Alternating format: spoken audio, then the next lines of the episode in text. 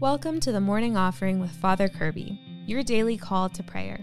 Pray with us every day right here on the podcast and in your inbox. Learn more at morning offering dot com. Greetings, friends. Welcome to the Morning Offering with Father Kirby. Today is Thursday, January twenty-fifth, and today I'd like to talk about the grace of conversion. But first, let's pray together. In the name of the Father, and of the Son, and of the Holy Spirit, amen.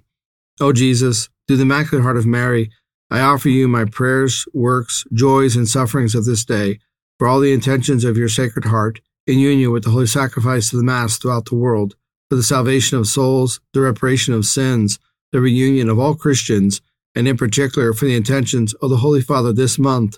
Amen. In the name of the Father, and of the Son, and of the Holy Spirit. Amen.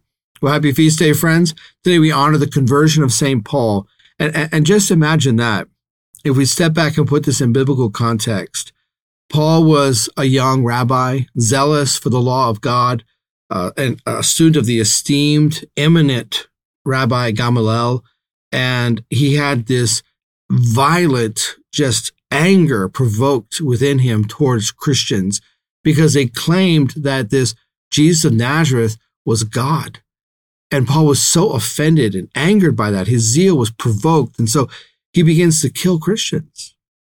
And we can forget that sometimes, that, that Saint Paul was, was a murderer. He, he, he was in a very dark religious place. And the Lord knocked him down, gave him the grace of conversion, and led him to the path of baptism and the way, the most excellent way of love. That, that's what the Lord Jesus desires. That's the grace of conversion. And you realize, dear friends, that that same grace of conversion is given to each one of us.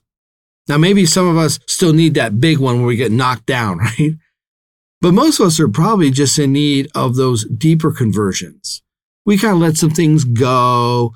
We don't pray as we know we're supposed to, or we allow a few venial sins to, to kind of still be in our lives. We're not even trying to fight them. And maybe we're, we're, we're not really dying to ourselves to try to show kindness to others. You know, those ways. Well, the grace of conversion is constantly being given. Conversion isn't just going from a total state of sin to the way of the Lord Jesus. We are in a continual path, a continual movement of conversion. So yes, we have this big conversion where we accept the way of the Lord Jesus, but then that conversion continues. So all throughout our lives, we're having moments of conversion. God's just giving us the grace of conversion. Our task is to accept it, to cooperate with that grace, to work out our salvation in Jesus Christ, and to seek to grow in holiness. This is the summons within us. This is why the grace of conversion was given. If God can turn a murderer into a great apostle, imagine what he can do with each of us if we say yes, if we allow that grace of conversion to work in each of our lives every day. Those are our thoughts for today, dear friends. I want to thank you for joining me. I encourage you, keep fighting the good fight. And remember, you can receive daily spiritual encouragement sent right to your inbox when you subscribe to The Morning Offering at morning offering dot com. God bless you. Thanks for listening today. Be sure to like, share, and subscribe to our YouTube channel.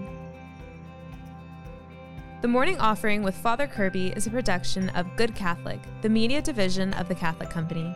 For more faith-filled podcasts and videos, visit good catholic dot com.